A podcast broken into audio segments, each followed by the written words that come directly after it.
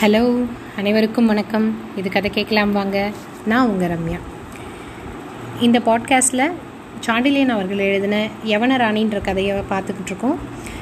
இன்றைக்கி பார்க்க போகிறது ரெண்டாவது அத்தியாயம். கதைக்கு போகிறதுக்கு முன்னாடி முதல் அத்தியாயமான மோகனாஸ்திரத்தோட கதை சுருக்கத்தை சொல்லிடுறேன். மோகனாஸ்திரம் இது முதல் அத்தியாயம். அதில் என்ன சொல்கிறாங்க அப்படின்னா பூம்புகார்னு புகழப்படுற காவிரி பூம்பட்டினத்தோட அழகை வர்ணிக்கிறாங்க. அப்புறம் அந்த காவிரி பூம்பட்டினத்தோட கடற்கரையில் கடலில் இருக்கிற மர கலங்கள்லேருந்து பெரிய படகுகளில் போய் சரக்கெல்லாம் எடுத்துகிட்டு வந்து அதை உள்நாட்டுக்குள்ளே கொண்டு வர்றது. அப்புறம் அந்த கடற்கரையோட இந்த மாதிரி ஏற்றுமதி இறக்குமதி செய்கிறவங்களோட சத்தம் எப்படி இருக்குது இதனால் அந்த கடற்கரை நகரம் எப்படி அமைதி இல்லாமல் இருக்குது இந்த மாதிரி அந்த ந கடற்கரை நகரத்தை பற்றி காவிரி பூம்பட்டினத்தை பற்றி நிறைய வர்ணிக்கிறாங்க. அது மட்டும் இல்லாமல் அந்த நகரில் காவலுக்கு இருக்கிற யவன வீரர்கள் அவங்க நடந்து போகிற ச சத்தம் அப்புறம் அந்த கடற்கரையோட கலங்கரை விளக்கத்துக்கு மேலே இருக்கிற தீபத்துக்கு போய் எண்ணெய் விடுற காவலர்கள் போய் எண்ணெய் விடுறாங்க அவங்க மேலேருந்து போடுற சத்தம் அதுக்கு கீழேருந்து சொல்கிறவங்களோட பதில் இந்த மாதிரி நிறைய சத்தத்தோடு அந்த காவிரி பூம்பட்டினம் ந இரவு நேரத்துலையும் நைட்லேயும் எப் பகல் மாதிரி ரொம்ப சத்தத்தோடு இருக்குது அப்படின்னு சொல்லிட்டு அந்த காவிரி பூம்பட்டினத்தை பற்றி விவரிக்கிறாரு. இப்படி இந்த சத்தங்களுக்கு அதாவது கா கடல் காவிரி நீர் வந்து பூம்புகார்ன்ற கடலில் போய் கலக்கிற அந்த சங்கமத்துறையோடமா ஒரு இளைஞன் நடந்து போயிட்டுருக்கான் அவன் பேர் இளஞ்செழியன். அந்த இளஞ்செழியனோட மனசுலேயும் இந்த கடற்கரை நகரம் அதாவது இந்த காவிரி பூம்பட்டினத்தில் எப்படி சத்தம் நிறைஞ்சிருக்கோ அது மாதிரி அவன் மனசுலேயும் அமைதி இல்லாமல் நிறைய போராட்டங்கள் நிறைஞ்சிருக்கு. அதுக்கு என்ன காரணம் அப்படின்னு பார்த்தீங்கன்னா அவன் வந்து வேளிர் குலமங்கை அப்படின்ற ஒரு ஒரு பெண்ணை வந்து காதலிக்கிறான். அந்த பெண் வந்து அவனை காதலிக்க மறுத்துடுறாங்க. அதனால் அவன் மனசு பயங்கரமான போராட்டத்தில் இருக்குது அந்த அவன் மனசோட போராட்டத்தையும் அமைதி இல்லாமல் அவன் மனசில் இருக்க போராட்டத்தையும் இந்த காவிரி பூம்பட்டினத்தோட அமைதி இல்லாமல் நைட்லேயும் அது எவ் கூச்சலோடு இருக்கிறதையும் ரெண்டையும் கம்பேர் பண்ணி சொல்லி இந்த முதல் அத்தியாயத்தில் சொல்லிட்டு இருக்காங்க இப்படி அந்த சங்கமத்துறை இருக்கு இல்லையா அந்த காவிரி நீர் போய் பூம்புகார் கடலில் கலக்கிற அந்த சங்கமத்துறையோரமாக அவன் நடந்து போயிட்டுருக்கான். அப்போ அவன் மனசில் பயங்கர போராட்டம் இருக்குது அப்படி அவன் நடந்து போயிட்டு இருக்கும்போது அவன் காலில் அந்த கடற்கரையோரமாக நடந்துட்டுருக்கும்போது அலையில் ஏதோ ஒரு பொருள் மிதந்து வந்து அவன் காலில் தென்படுது. அது என்ன பொருள் அப்படிங்கிறதோட தான் முடிக்கிறாங்க ஃபஸ்ட் அத்தியாயத்தை. அது என்ன அப்படின்னா அந்த பொருளால் தான் அவன் அவன் வந்து ஒரு பாண்டிய நாட்டு வீரன் ஆனால் அவன் வந்து ஒரு சோழர் படையோட தலைவனாக இருக்கான். அந்த என்ன பொருள் அவன் காலில் வந்து தட்டுப்படுது அதனால் அவன் வாழ்க்கையில் பின்னாடி என்னென்ன பிரச்சனையெல்லாம் சந்திக்க போகுது சோழர் படைக்கு அதனால் என்னென்ன பிரச்சனையெல்லாம் வரப்போகுது அப்படின்றது எதுவுமே அவனுக்கு தெரியாது. அப்படி தெரிஞ்சிருந்தால் அவன் அந்த நைட் நேரத்தில் அந்த கடற்கரையோரமாக நடந்திருக்க மாட்டான். ஆனால் இப்போ அதெல்லாம் நடந்துருச்சு. அவன் காலில் ஏதோ ஒரு பொருள் தட்டுப்படுது. அது என்னன்னு அவன் குனிஞ்சு பார்க்குறான் அப்போது அங்கே ஒரு பேரழகி அவன் கண்ணுக்கு தெரியுறாங்க. இது முதல் அத்தியாயம் முடியுது. இப்போ நம்ம ரெண்டாவது அத்தியாயத்துக்குள்ளே போகலாம் அத்தியாயம் இரண்டு மஞ்சத்தில் ஒரு மாய சிலை கடல் அலைகள் கொண்டு வந்து கரையோரத்தில் ஒதுக்கி காலில் இடறவிட்ட அந்த கட்டழகி இருள் பெரிதும் சூழ்ந்துவிட்ட இரவின் அந்த நேரத்திலும் அளித்த பிரம்மை தட்டும் காட்சியை கண்ட இளஞ்செழியனின் உள்ள உணர்ச்சிகள் ஒரு நிலையில் நில்லாமல் பெரிதும் கலங்கிவிட்டதால் அடுத்தபடி என்ன செய்ய வேண்டும் என்பதை அறியாமலும் அந்த பெண்ணுக்கு உயிர் இருக்கிறதா இல்லையா என்பதை உணரக்கூடிய எந்த ஏற்பாட்டிலும் இறங்காமலும் ஏதோ பெரிய மந்திரத்தால் கட்டுண்டவன் போல் நின்ற இடத்திலேயே நீண்ட நேரம் கற்சிலை போல் நின்றான். கரையோரத்தில் ஒதுக்கப்பட்டாலும் பாதி தரையிலும் பாதி நீரிலுமாக கிடந்த அந்த பாவையின் அழகிய உடலின் ஒரு பாதியை திரைகள் அவ்வப்பொழுது வந்து வந்து தழுவி பின்வாங்கியதாலும் சற்று தூரத்திலே இருந்த கலங்கரை விளக்கத்தில் ஆடிய பந்தங்களின் வெளிச்சமும் கோட்டை உச்சி விளக்குகளின் சுடர் ஒளியும் லேசாக அந்த திரைகளின் மீது விழுந்து திரை நீரை பொன்மயமாக அடித்ததாலும் அந்த பேரழகியின் உருவத்தை மறைக்க முயன்ற கடலரசன் தன் திரைகளை கொண்டு பொன்னிற போர்வையை அவள் மீது போர்த்தி போர்த்தி எடுப்பது போல் தோன்றிய அந்த மோகன காட்சியை கண்ட இளஞ்செழியன் உள்ளத்தை பெரும் மாயை மூடிக்கொண்டதால் இதுவரை அவன் உள்ளத்தை ஆட்கொண்டிருந்த வேளிர்குல பேரழகி கூட சிந்தையிலிருந்து அகன்றே போனாள். எதற்கும் அசையாத சோழர் படையின் உபத்தலைவனின் இரும்பு நெஞ்சம் கீழே கிடந்த மோகனாஸ்திரத்தின் வசிய பிணைப்பில் இறுகிவிட்டதையும் அப்படி இறுகிவிட்ட நெஞ்சம் எந்த பக்கமும் திரும்ப வழி இல்லாமல் தவிப்பதையும் கண்ட விண்மீன்கள் கண்களை சிமிட்டி அவனை நோக்கி நகைத்தன.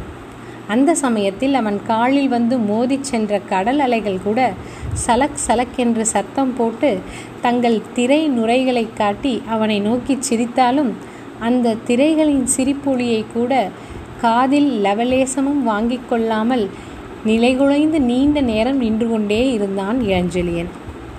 அதுவரையில் அவன் காதில் லேசாக விழுந்து கொண்டிருந்த கடலின் பேரிரைச்சலும் தூரத்தே காவல் புரிந்து நடந்து கொண்டிருந்த யவன வீரர்களின் எச்சரிப்பு கூச்சலும் கூட காலில் கிடந்த கட்டழகியை கண்ட வினாடியிலிருந்து அடியோடு அகன்று உலகமே ஒளியிலிருந்து விடுபட்ட சூனியம் போலும் கீழே கிடந்த அந்த அழகிய உடல் பிரதிபலித்த ஒளி மட்டுமே உலகத்தில் நிலைத்த உயிர்நிலை போலும் தோன்றக்கூடிய நிலைக்கு அவனை கொண்டு வந்து விட்டதால் அவன் அப்புறமோ இப்புறமோ நகரக்கூடிய உணர்வையும் இழந்து கிடந்தான். உணர்விழந்து கிடந்தது தரையில் புரண்டிருந்த மங்கையா அல்லது அவளை பார்த்து பிரம்மை பிடித்து நின்றுவிட்ட பாண்டிய நாட்டின் அந்த வாலிப வீரனா என்பதை ஊகிக்க முடியாத கடல் நண்டுகள் சில அந்த பாவை மீதும் மற்றும் சில இளஞ்செலியின் கால்கள் மீதும் ஏறி ஏறி சென்று பார்த்து உண்மையை ஊகிக்க முடியாததால் அப்புறம் நகர்ந்து கொண்டிருந்தன. இருவரில் உணர்விழந்தது யார் என்பதை நிர்ணயிக்க முடியாது என்பதை பறைசாற்றுவன போல தூரத்தே நங்கூரம் பாய்ச்சி நின்ற மரக்கலங்கள் தங்கள் உடல்களை இப்படியும் அப்படியுமாக அசைத்து கொண்டிருந்ததை அன்றி அந்த பறைசாற்றலுக்கு கைத்தட்டி தாளம் போடுவன போல் பாய்மர தூ தூண்களில் இருந்த கொடிகள் காற்றில் பலமாக படபடவென அடித்து கொண்டன. மந்திரத்தை மந்திரத்தால் தான் எடுக்க முடியும்.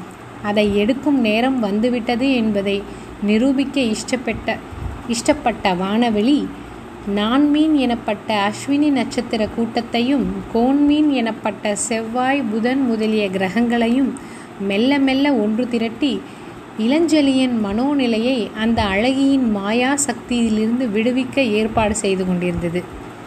விண்ணின் இஷ்டப்படி விதி வகுக்கப்படுகிறது. நட்சத்திரங்களின் அசைவுக்கு தகுந்தபடி மனித வாழ்க்கை இயங்குகிறது என்று கூறும் ஜோதிட சாஸ்திரத்தை மெய்ப்பிக்கவே அன்று கடற்கரையோரம் ஒதுங்கினவளைப் போல அதுவரை தரையில் அடியோடு உணர்வற்று கிடந்த அந்த பேரழகியும் அஸ்வினியும் செவ்வாயும் புதனும் ஒளிவிடத் துவங்கிய அந்த நேரத்தில் இளஞ்செலியின் மனதை கட்டுப்படுத்தியிருந்த மந்திரக்கணையை மெல்ல அவிழ்க்கவும் அவன் உணர்ச்சிகளை மெல்ல மெல்ல அவனுக்கு திரும்ப அளிக்கவும் தன் பூவுடலை லேசாக ஒரு முறை அசைத்தாள்.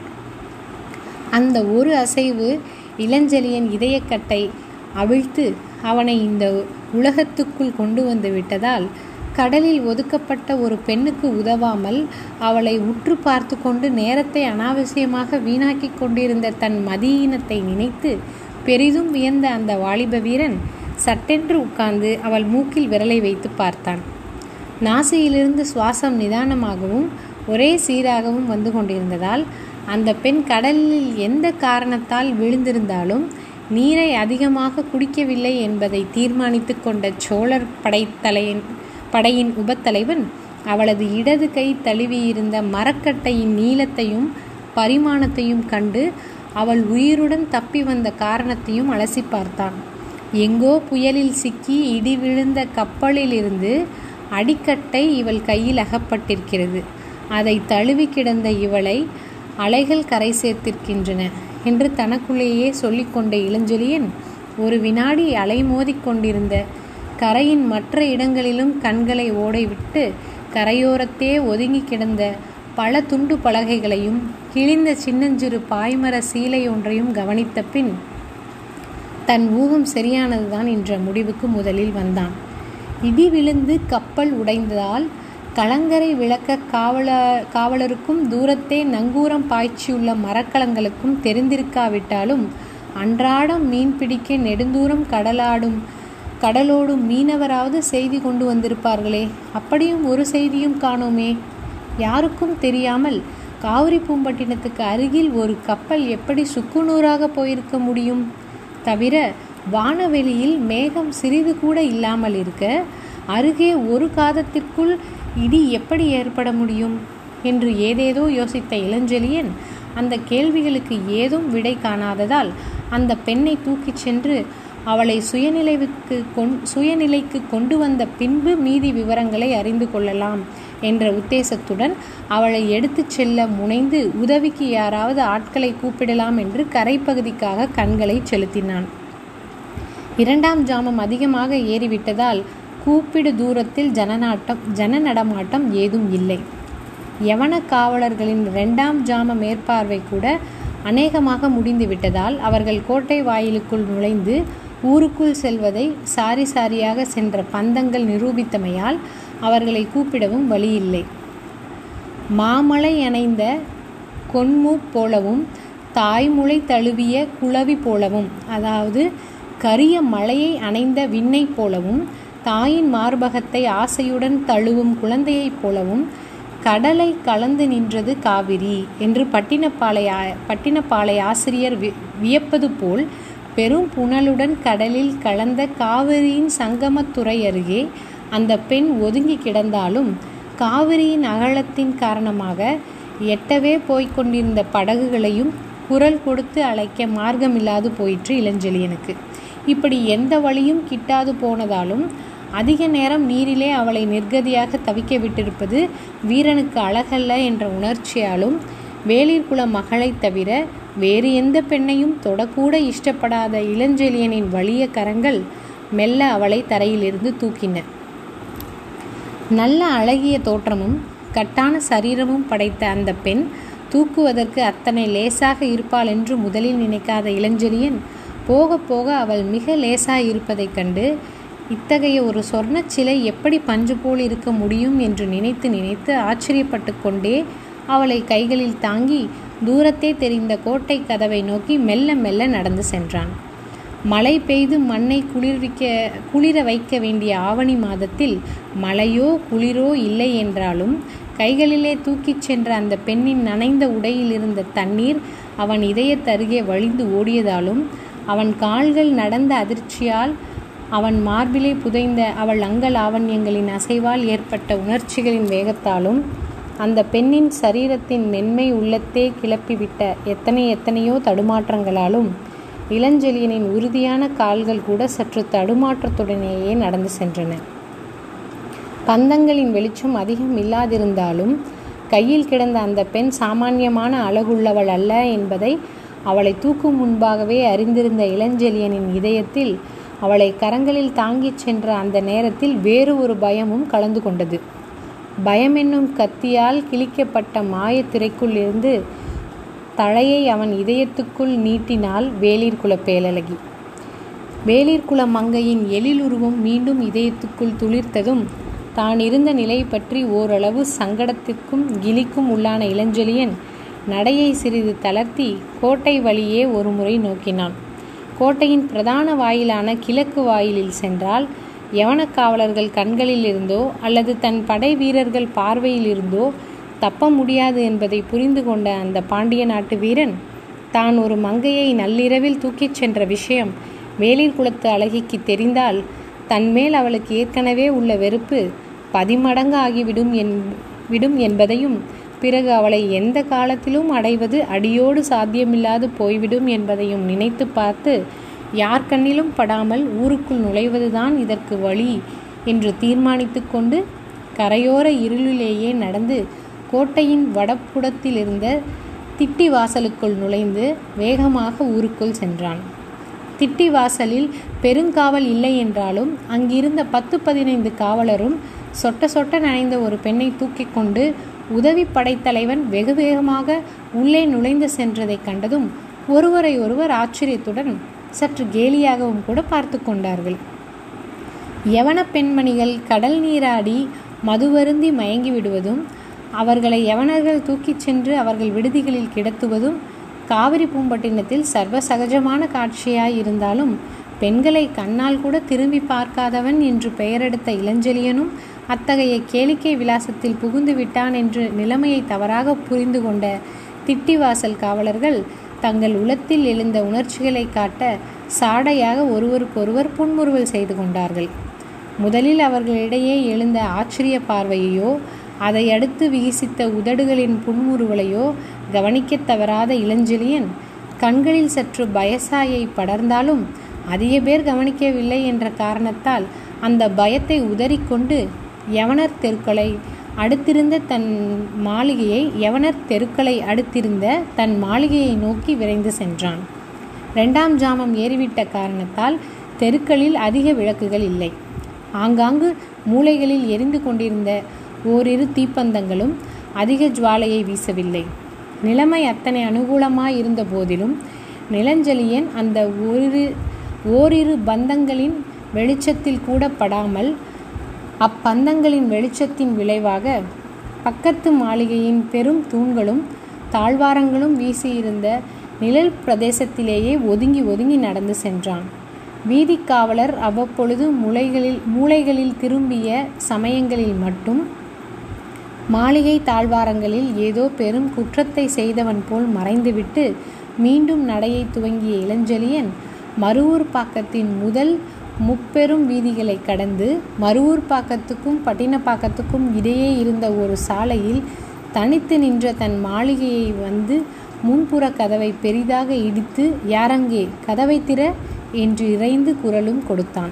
சில வினாடிகள் சென்றதும் உட்புறத்தின் பெரும் இரும்புத் தாள்கள் பழத்த சத்தத்துடன் சுழன்று மாளிகையின் பெரும் வாயிற்கதவு திறந்ததும் நெட்டையான இளஞ்செழியனை விட ஒரு பிடி அதிக உயரத்துடனும் மிகுந்த பருமனான உடலுடனும் வெளியே விளக்குகளுடன் வந்த யவன வீரன் ஒருவன் இத்தனை நேரம் தங்களுக்காகத்தான் காத்து கொண்டிருந்தேன் என்று ஏதோ மேலும் பேசப்போய் எதிரே படைத்தலைவன் இருந்த நிலையை கண்டதும் பேச நா இயலாமல் படைத்தலைவர் இது?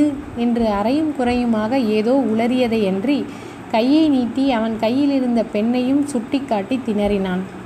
யவன வீரன் கையில் பிடித்திருந்த விளக்கில் இருந்தே அவன் முகத்தில் ஏற்பட்ட குழப்பத்தையும் குழப்பத்தினால் சொற்களில் ஏற்பட்ட குளறலையும் நீட்டிய அவன் பெரும் கை நடுங்கியதையும் கண்ட இளஞ்செழியன் சரி சரி வழியை விடு என்று அவனுடன் மேற்கொண்டு ஏதும் பேசாமல் யவன வீரனை தன் தோளால் இடித்து ஒரு புறமாக தள்ளிவிட்டு கையிலிருந்த கட்டழகியுடன் மாளிகைக்குள் புகுந்தான். அந்த யவன வீரனும் மீண்டும் மாளிகை கதவை தாளிட்டுவிட்டு இளஞ்செழியனை பின்தொடர்ந்து சென்று மாடிப்படிகளில் ஏறி அங்கிருந்த தலைவன் அறைக்குள் நுழைந்தான்.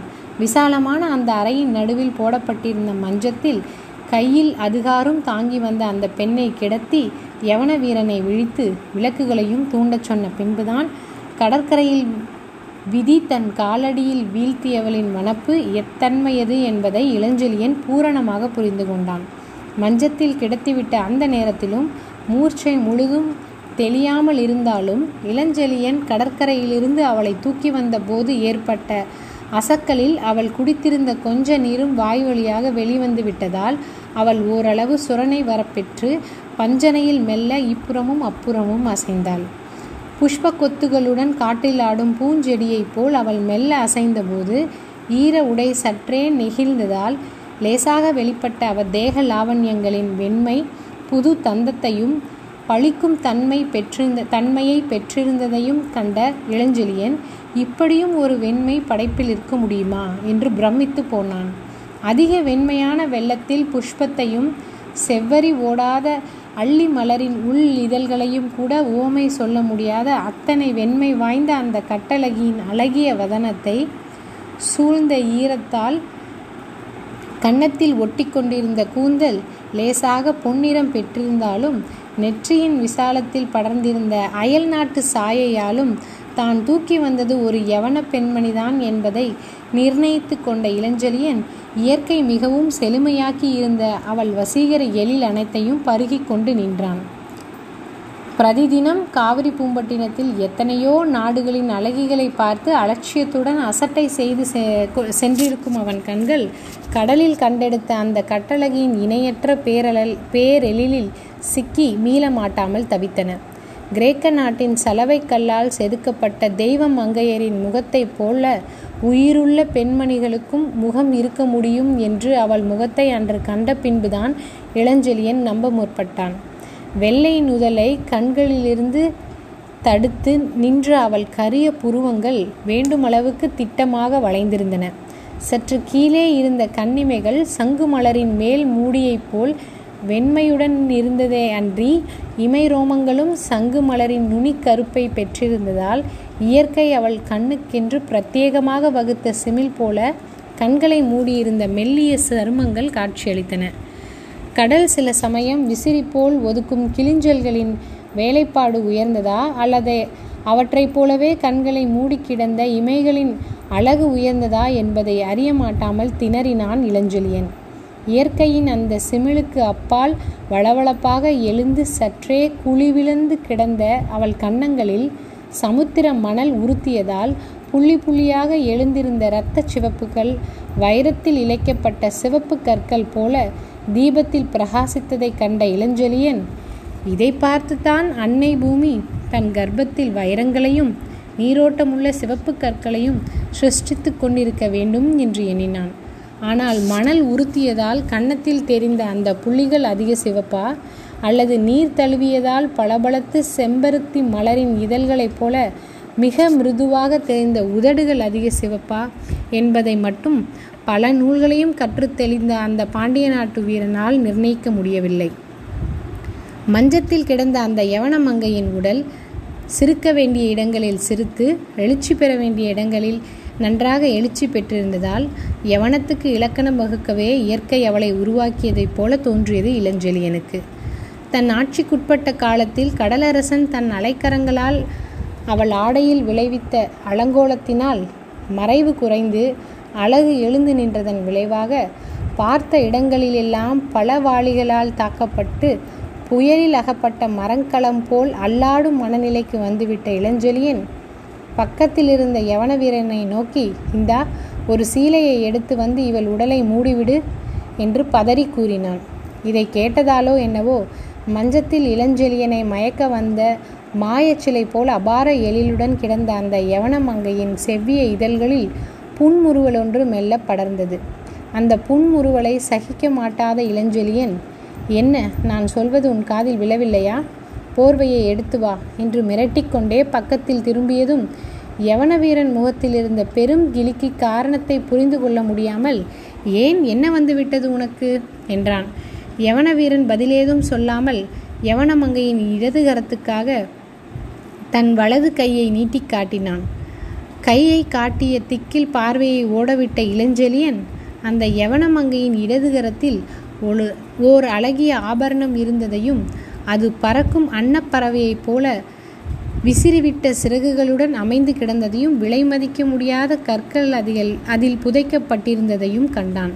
அந்த நகையை பார்த்து யவன வீரன் ஏன் அப்படி பிரமிக்க வேண்டும் என்பதை புரிந்து கொள்ள முடியாத இளஞ்செழியன் விலை உயர்ந்த நகை இதைவிட விலை உயர்ந்த நகைகள் சோழ மண்டல சோழ மண்டலத்திலும் பாண்டிய நாட்டிலும் இருப்பது உனக்கு தெரியாதா? இத்தனை நாளாக தமிழர் பூமியில் வசித்தும் நகையை கண்டு பிரமிக்கிறாயே.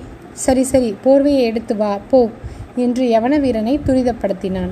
அதற்கு பிறகும் கிளியை விடாத யவன வீரன் தன் பெரும் கண்களை இளஞ்செழியனை நோக்கி திருப்பி படைத்தலைவரே அது நகையல்ல.